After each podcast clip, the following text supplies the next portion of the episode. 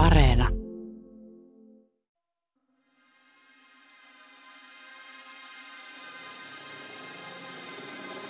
Tässä sarjassa tarkastelemme sitä roihuavaa roskistulipaloa, joka on ihmiskunnan historia. Tämä ilmiö, jota joskus kutsutaan edistykseksi, on todellisuudessa ollut tauoton marssi kohti yhä suurempaa kaaosta ja mielipahaa. Nyt kysynkin, miksi ja milloin kaikki alkoi mennä päin persettä ja mikä tärkeintä, ketä voimme syyttää. Tämä on Pieleen mennyt historia, sarja, jossa käyn läpi ihmiskunnan perisyntejä. Tämän jakson perisynti on sota. Minun nimeni on Jussi Nygren.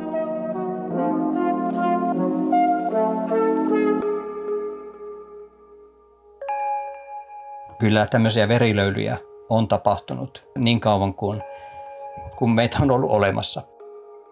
Nykyisin sodat eivät ole koko ajan vaan tulleet verisemmiksi, vaan itse asiassa päinvastoin. Olemmeko me ihmiset luonteeltamme sotaisia? Ihmisen historia on loputon jatkumo sotia, kahakoita ja kansanmurhia. Tai siltä se ainakin koulun historian tunneilla tuntui – jos kuitenkin katsotaan koko ihmiskunnan pitkää taivalta, vaikuttaa siltä, että sotaisimmat ajat ovat jo kaukana takanamme. Koska ihminen oikeastaan alkoi käydä sotaa? Ja tuleeko sodalle joskus vielä loppu?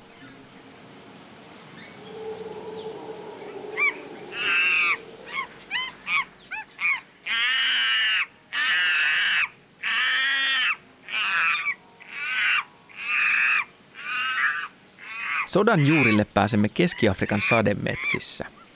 Siellä elävät lähimmät sukulaislajimme, simpanssit ja bonobot, eli kääpiösimpanssit. Simpanssit ja bonobot näyttävät erehdyttävästi toisiltaan, mutta ovat luonteeltaan toistensa vastakohdat. Simpanssien yhteisö on väkivaltainen ja rauhaton. Simpanssilaumoissa johtajat ovat koiraita ja niissä ristiriidat hoidetaan uhkailemalla tai tappelemalla – Simpanssit saattavat jopa käydä eräänlaista heimosotaa muiden laumojen kanssa.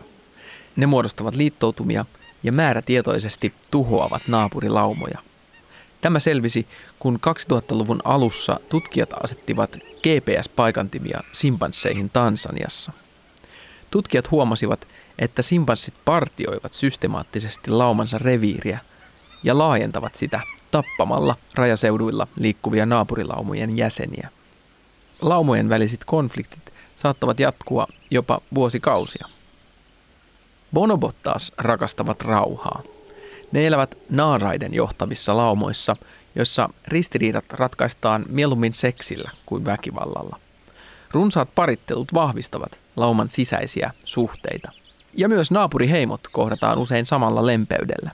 Bonobot eivät elehdi uhkaavasti, vaan jäävät tuijottamaan vieraan lauman edustajia uteliaasti.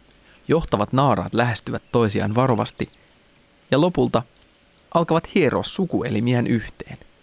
Kohta laumat jakavatkin ruuan ja seksikumppanit keskenään ja bonopojen hippiutopia Kongon sademetsissä voi jatkua ilman verenvuodatusta. Miksi nämä kaksi hyvin samanlaista lajia ovat niin erilaisia luonteeltaan? On esitetty, että ero ruokavaliossa on saattanut tehdä toisesta väkivaltaisen ja toisesta rauhaa rakastavan. Nimittäin simpanssit syövät enimmäkseen hedelmiä, joita on viidakossa hajanaisesti tarjolla ja joita löytääkseen on oltava jatkuvasti liikkeessä. Kun taas bonobot ovat sopeutuneet syömään myös vähemmän ravinteita sisältäviä kasvien lehtiä, joita on koko ajan saatavilla. Tästä erosta johtuen simpanssit vaeltavat jatkuvasti metsässä pieninä koiraiden laumoina – Bonobot taas vaeltavat isompina joukkoina, joissa on sekä naaraita että koiraita. Tämä on mahdollista, koska kaikille on tarjolla koko ajan jotain syötävää. Simpanssikoiraille aggressiivisuus on ollut menestyksekäs strategia. Kun pienet simpanssiryhmät liikkuvat metsässä, niiden geenien jatkuvuudelle on ollut edullista ajaa pois vieraita koiraita ja mahdollisuuksien mukaan yrittää lisääntyä muiden laumojen naaraiden kanssa. Samaan aikaan bonobokoiraat ovat kehittyneet rauhallisiksi – niiden ryhmä on sosiaalisilta suhteiltaan pysyvä ja koostuu useista naaraista ja koiraista, joten niiden on kannattanut kehittyä mukaviksi. Naaraat pitävät mukavista bonoboista. Ja rauhallisena lauman jäsenenä bonobokoirailla on parhaat mahdollisuudet lisääntyä. Kumpaa laatua me sitten olemme? Olemmeko sotaisia simpansseja vai rauhallisia bonoboja? Käytökseltämme ja ruokavalioltamme muistutamme huomattavasti enemmän simpansseja. Koko esihistorian ajan ihmiset ovat metsästäneet samalla tavalla pienissä miesten ryhmissä ja tällaisten ryhmien kannalta aggressiivisuus ja reviiritietoisuus ovat osa menestystarinaa.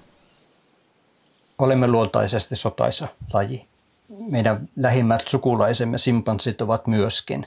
Eli kyllä meillä näyttää olevan tämmöistä taipumusta.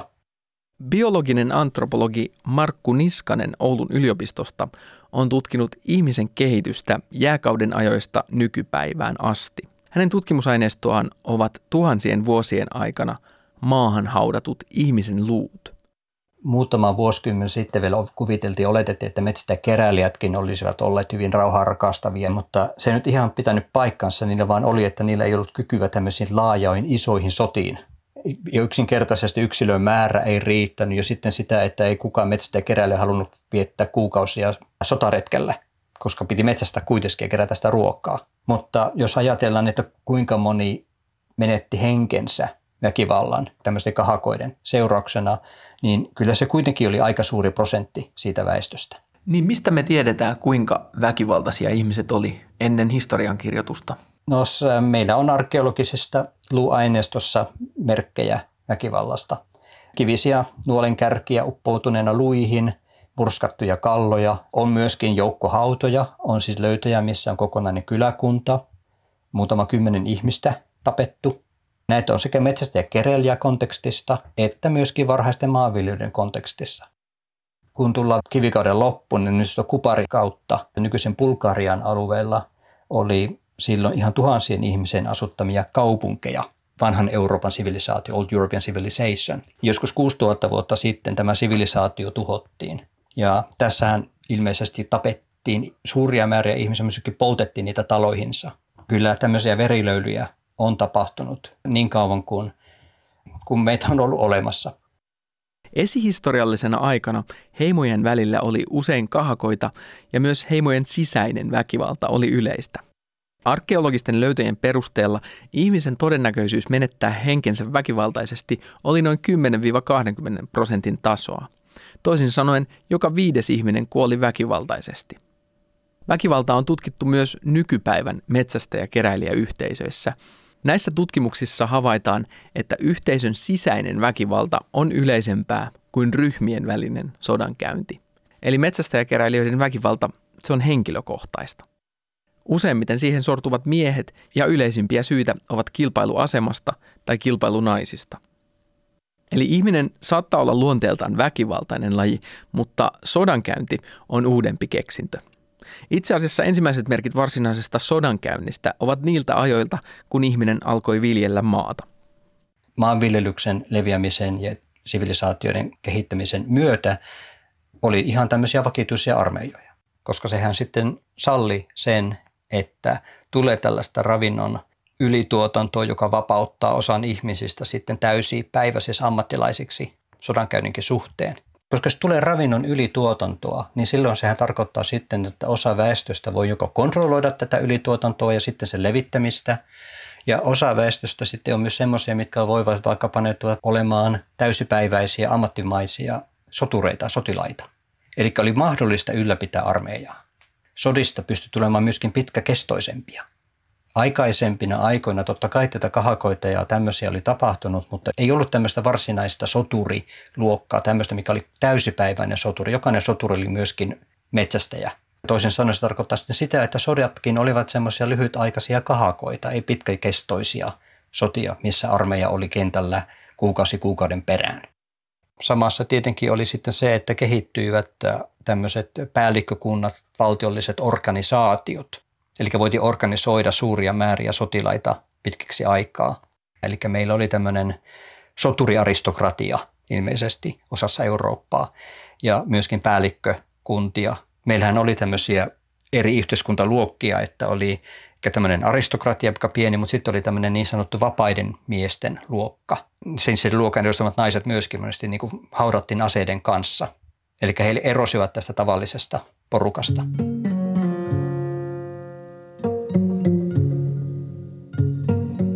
Mitkä on varhaisimmat todisteet tällaisista oikeastaan niin sotilaista ja sotaväestä? No Euroopassa mennään pronssikaudelle. Pronssikaudella pystyttiin saamaan jo suuria soturijoukkoja, mistä suuri osa näistä sotureista myöskin oli ilmeisesti täysipäiväisiä sotureita. Eli he eivät itse viljeleet maata sillä tavalla. Ehkä heillä oli tämmöisiä aluslaisia, mitkä tekivät sitä, mutta itse pystyvät keskittymään siihen soturihommaan. Eli tätä tiedetään ja tapahtuneen Euroopassakin on löytynyt tämmöisiä massahautoja pronssikauden ajalta, jolloin oli todellakin suuria määriä sotureita ottanut yhteen ja hyvin suuria määriä kuollut. Mutta myöskin oli jo aikaisemmin maanviljelyn leviämisen yhteydessä Euroopassa tapahtunut sitä, että tapahtuu tämmöisiä joukkomurhia, jonkun yhteisön jäsenet tulevat tapetuksi ilmeisesti jonkun toisen kylän väestön toimesta. Siis mistä nämä varhaisimmat todisteet sotaväestä löytyy ja, ja mistä ne tunnistetaan, että nämä on sotilaiden? Suuri määrä luita, jotka kuuluivat nuorille ja nuorehkoille miehille, joissa näkyy sitten väkivallan merkkejä. Niitä on eri paikasta Eurooppaa nyt löytynyt. Mistä siinä käytiin sotaan, kun kerran silloin ei, ei silloin ollut karttoja, ei kukaan pysty piirtämään mitään valtion rajoja. Niin, sitä on vaikea sanoa, että onko siinä nyt laajentumishaluva jollakin päällikkökunnalla. Voihan se olla, jos ajatella ihan jo, minkälaisia despottihallitsijoita meillä nykyväänkin voi olla, että saavat mobilisoitua ihmiset tämmöisen yhteisen asian puolesta ja haluavat sitten elintilaa luoda itselleen, omalle yhteisölleen tai siis päällikkökunnalle. Maanviljely sitoi ihmiset maahan, joten he eivät enää voineet vain paeta paikalta, jos tilanne näytti pahalta. Nyt maata piti puolustaa ja tuli myös mahdolliseksi valloittaa toisten alueita. Maanviljelyn myötä ihmisiä alkoi olla enemmän ja heillä oli enemmän hävittävää.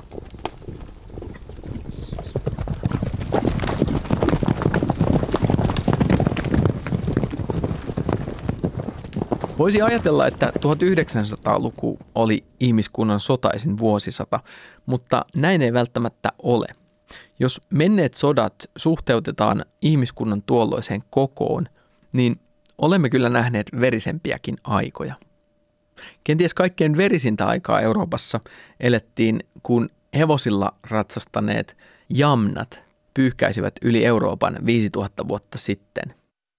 He tulivat Mustanmeren pohjoispuolelta, nykyisen Ukrainan alueelta, ja levisivät joka puolelle Eurooppaa, pyyhkien tieltään suuren osan sen ajan paikallisväestöstä. Noiden sotien jäljet eivät ole maahan hautautuneina, vaan ne ovat eurooppalaisten geeneissä. Lähes kaikilla nykyeurooppalaisilla on geeneissään näiden sotaisien valloittajien verta. Siitähän on näistä jamnojen kohdalla onkin puhuttu siitä, että heillä oli varmaan hyvin patriarkkainen sotaisa kulttuuri. Jamnajan edeltäjillä Kvalynsk-kulttuurihan kuuluu tämmöiset hevosenpääkivinuijat. Ja niitähän tänne, niin kuin puhuin tästä Bulgariassa, tämän vanhan Euroopan sivilisaation tuhoamisesta, niin sieltähän löytyy sitten näitä jamna-kulttuurin edeltävän arokulttuurin näitä kivinuijia myöskin ja soturihautoja myöskin uhrattuja hevosia. Ja ehkä se kertoo vähän meidän luonteesta, että tällaiset ensimmäiset liikkuvuutta lisänneet keksinnöt, niin kuin hevonen ja veneet, niin on luonut tällaisia kulttuureja, jotka on hirveän tällaisia aggressiivisesti leviäviä, niin kuin just jamnat, viikingit, mongolit. Kyllä, kyllä, ilmeisesti on ja kun kerran pystyy liikkumaan, niin sitten liikutaan. Ja jos on sitten tämmöinen selvä etu, tämän vaikka sanotaan kuin ratsun hevosen antama sotilaallinen etu, niin sitä on sitten hyödynnetty häikäilemättömästi. Niin ehkä sitten se johtaa niin kuin ylilyönteihin se, että, että jos pystyt liikkumaan niin pitkälle, että sä liikut sellaiselle alueelle, jossa sä et niin kuin tavallaan koe, että nämä on enää sun veljiä ja sisaria nämä ihmiset. Aivan, ei puhuta edes samaa kieltä enää, on täysin erilainen kulttuuri muutenkin, näytetään hieman erilaiselta – niin ilmeisesti sitten tapahtui tämmöistä, että niitä ei pidetty sillä lailla ihmisinä ehkä sitten enää. Ja samalla lailla, jos ajatellaankin myöskin näitä perinteisiä ihmisyhteisöjä, metsäkeräilijöitä ja muita, niin kyllä he pitivät näitä muita, niitä, joihin kanssa eivät ole tekemisissä, pitivät muukalaisina. Olivat samalla lailla rasisteja myöskin kuin mekin, että millä lailla he esimerkiksi kuvasivat jonkun tietyn heimon jäseniä, tyypillisesti rumemmaksi kuin he itse.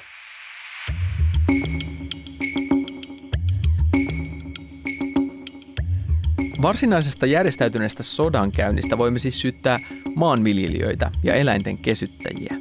Vasta näiden keksintöjen jälkeen ihmisiltä liikeni aikaa laajempaan sodankäyntiin. Mutta kun katsotaan koko ihmiskunnan historiaa kivikaudelta nykypäivään asti, vaikuttaa siltä, että maailmasta on tullut pikkuhiljaa rauhallisempi paikka. Monet historioitsijat, kuten Steven Pinker, Ian Morris ja Jared Diamond, ovat esittäneet, että syy tähän kehitykseen saattaa olla myös sodassa itsessään. Sotien lopputulema on usein ollut, että voittaja saa pitää maat. Näin sota johtaa pikkuhiljaa suurempiin ja suurempiin ihmisryhmiin. Ja suuret imperiumit taas voivat olla sisäisesti hyvin rauhallisia ja vauraita. Esimerkiksi Rooman kultaajan rauhanjakso Pax Romana tai Kiinassa Han-dynastian aloittama rauhankausi, joka kesti vuosisatoja. Suurissa valtakunnissa keskushallinnon etu on kukistaa paikalliset kahakat. Näissä ensimmäisissä miljoonavaltioissa miekat todella taottiin kyntöauroiksi. Iso ja vahva keskushallinto merkitsi rikkautta ja rauhaa. Ja lukuun ottamatta muutamia poikkeuksia, jossa sodat ovat pikemminkin hajottaneet imperiumeja, suurin osa ihmiskunnan historiaa on edennyt kohti yhä suurempia ja suurempia valtioita. Esimerkiksi Euroopassa oli 1400-luvulla viitisen tuhatta pikkuvaltiota, nyt niitä on jäljellä enää viitisen kymmentä. Sota on siis lopulta johtanut suurempien, rikkaampien ja turvallisempien yhteiskuntien syntyyn. Kun valtiot kasvavat ja ovat yhä järjestäytyneempiä, laajamittaiselle sodalle on yhä vähemmän tarvetta. Väkivaltainen luonteemme saadaan ikään kuin kuriin armeijoissa. Armeija ei useimmiten lähde suinpäin sotaan kiihkon vallassa, kuten ihmislaumat muinoin tekivät. Historianopettaja Lasse Hongisto. Nyt jos ajatellaan vaikka nykyistä sodankäyntiä, niin Yhdysvallat on eniten kai käyttänyt niitä kaikenlaisia kauko-ohjattavia lennokkeja, jotka, joita ohjataan jostain Pentagonista tai mistä tahansa. Ja ne iskut tehdään niillä lennokeilla. Ja siellä vaan sitten joystickilla niin sitä mm. ohjataan ja sitten näiden terrorijärjestöjen johtaja niin tuhotaan. Eli ei, ei se ole enää tätä tällaista heroista vihan vimmassa ja, ja mies miestä vastaan, vaan alkaa olla jo tällaista – pelimaailmaa sitten. Ja sitä se on ollut jo aika pitkään. Jos ajattelee sotajoukkoja, vaikka Suomen armeijaan silloin tokassa maailmansodassa, niin rintamamiehiä olikohan 120 000 ja puoli miljoonaa aseissa, joten ne, jotka tavallaan sen vihollisen kanssa väänsi, niin se oli kuitenkin aika pieni vähemmistö ja sitten se, tavallaan sehän on pienentynyt koko ajan. Ja jos ajatellaan jotain vaikkapa Irakin sotaa, Yhdysvallat ja Irak, niin irakilaiset ei koskaan nähneet yhtään amerikkalaista, koska ne ö, tuhottiin jo sinne aavikolle kaikenlaisin ö, risteilyohjuksin, jotka on niin tarkkoja, että ne ei ikinä tiennyt, että mikä meihin oikein iski. Mm. Ja siinä mielessä se on jotain ihan, ihan erilaista. Niin ja nykyään ne siviiliuhrit, niitä on aika paljon vähemmän ja ylipäätään sotien uhrit on, niitä no, on vähemmän. Siis, nykyisin sodat eivät ole koko ajan vaan tulleet verisemmiksi, vaan itse asiassa päinvastoin. Oliko Rooman äh, valtakunnan aikana niin joku 20 prosenttia ihmisistä kuoli väkivallan uhrina ja ny- nykyisin sitten joku 5 prosenttia, joten äh, se tendenssi on juuri tollainen kyllä. Kaikilla mittareilla väkivalta on vähentynyt. Yleinen vaurastuminen on myös auttanut tätä kehitystä. Samoin lukutaidon lisääntyminen ja lopulta globalisaatiokehitys, jossa meillä on kansainvälisiä sovittelutuomioistuimia ja yhteistyöfoorumeita. Kaikkien etu on edistää kaupankäyntiä ja rauhallista yhteistyötä. 1900-luvun maailmansotien jälkeen puolustusbudjetteja on käytetty enimmäkseen sotilaallisen uhkan ylläpitämiseen. Vaikka perinteisen sodan aikakausi saattaa olla päättymässä, Elämme nyt sotilaallisen varustelun kulta-aikaa. Puolustusbudjetit kohoavat jatkuvasti, sota on isoa bisnestä ja se muokkaa edelleen yhteiskuntien kehitystä. Sodankäynti onkin ihan valtavan isompi juttu ja kompleksisempi juttu, jos ajatellaan historian kulumista tai historian aikana. Eli miten se vaikuttaa meidän yhteiskuntien ja yhteiskuntien kehitykseen. Ja mitä se merkitsee esimerkiksi vaikka, että me valmistaudutaan sotaan, eli varustautuminen. No se esimerkiksi ottaa vaikka Rooman valtakunnan esiin, millä tavalla niin koko yhteiskunta organisoitiin ylläpitämään 300 000 miehen armeijaa ja mitä se vaikkapa miten se vaikutti kansantalouteen, miten se vaikutti kaupankäyntiin. Ja sitten tavallaan eri aikoina niin sodalla on ollut paljon erilaisia merkityksiä. Yleensä ajatellaan sota, että se on se pieni väkivaltainen hetki – joka on kahden sotajoukon välillä, jolloin ne tappaa toisia tosi paljon. Sota vaikuttaa itse asiassa ja valmistautuminen sotaan niin ihan valtavasti koko ajan meidän yhteiskuntaa. Tietenkin arvoihin esimerkiksi, mutta sitten se myös vaikuttaa sitten esimerkiksi vaikkapa – talouden suunnitteluun. Eli vaikka kylmän sodan jälkeen syntyi sellainen tieteen, tekniikan, talouden ja militarismin liitto, niin Yhdysvalloissa ja Neuvostoliitossa, jotka sai oikeastaan avoimen shekin ja ne sai tehdä mitä tahansa ja ne teki kaikenlaista ja ne teki niin paljon kaikenlaista, että loppujen lopuksi tämä toinen osapuoli, Neuvostoliitto, se tuhoutui siihen, että ne ei pystynyt enää mitään muuta kuin koko ajan uusintamaan, uusintamaan niitä aseita, kehittämään yhä parempia parempia ja eihän niitä käytetty oikeastaan ollenkaan. Sitten alemyynnissä niin näille köyhille valtioille niitä sitten myytiin tai yritettiin myydä. Suurin osahan niistä sitten happani, eikä niitä saanut, Suomelle saatiin nyt vähän niitä vanhoja panssareita myytyä, mutta ei muuten. Ja tämä oli aivan mieletön hukka investointi. Mm.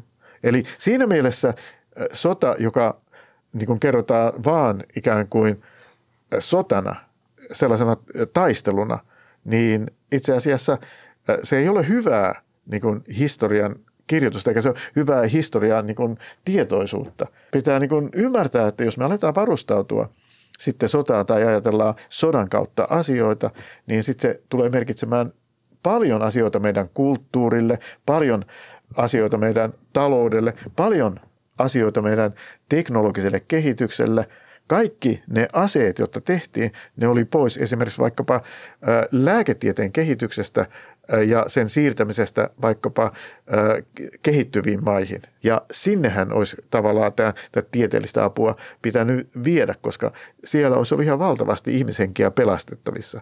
Ja nyt sitä ei tehty. Ja kaikki tämä niin kuin tavallaan sitten tietenkin kätkeytyy tämän sodan käynnin ja sotaan valmistautumisen välttämättömyyden kautta. Ja sitä oli hirveän vaikea siihen aikaan kyseenalaista. Nyt sen hulluus näyttäytyy kyllä ja huomataan, että, että Neuvostoliitto oli todella, voi sanoa niin kuin järjettömässä tilanteessa ja sen miettiminen, että miksi se oli ja pitääkö meidän valmistautua sitten tuleviin konflikteihin, niin, niin sekin on tärkeä kysymys. Usein me ajatellaan näiden menneiden sotien kautta, jotka kuitenkin oli ihan eri tilanteessa mitä nykyisin. Ja mm. se, että meidän pitäisi yhä laajemmin äh, tarkastella sen sodan merkitystä, eikä käydä läpi jotain Rommelia, Kustaa toista Adolfia – ja aina niitä samoja juttuja ja niistä nostaa esiin sellaisia meheviä, sellaisia sankaritarinoita, kuinka siellä nyt sitten vaikka Sven Duva sillalla sanoi, että perkele, tästä ei ryssä mene yli, se on selvä juttu. Ja tämä on siinä mielessä tietysti hyvä tarina, koska oppilaat muistaa sen tosi hyvin, mutta sitten muistaa yhden ihan epäoleellisen asian. Jos me esimerkiksi käytäisiin läpi sotaa enemmän niiden kohteiden uhrien kautta, jos kerrottaisiin, mitä niin esimerkiksi vaikkapa ne hakkapeliitat, mitä ne teki siellä 30-vuotias sodassa, pääasiassa nehän tappo siviilejä, ryösti ja raiskas, koska siihen aikaan sotajoukko ei elättänyt itseään millään muulla tavalla kuin ryöstämällä sitä leirin ympärillä olevaa seutua. Sitten lähdettiin Marssille, kun se oli loppuun kaluttu. Ja jos painopiste olisikin, että kerrottaisiin, mitä se sodankäynti on merkinnyt sitten muille osapuolille, niin mä luulen, että se ei olisikaan yhtä houkutteleva. Vaikka historiamme tuntuu olevan pelkkää sotaa, raiskausta ja kylien polttoa, todellisuudessa olemme ehkä jättämässä sotaa pikkuhiljaa taaksemme, tai ainakin sellaista sotaa, joka vaatii valtavan määrän ihmishenkiä. On selvä trendi, että mitä suuremmiksi valtiot ja niiden liittoumat kasvavat, sitä harvemmin ne käyvät sotaa. Jos katsotaan kuinka todennäköistä on kuolla väkivaltaisesti, juuri nyt elämme historian rauhanomaisinta aikaa ja sodankäynti vaatii vähemmän siviiliuhreja kuin aiemmin.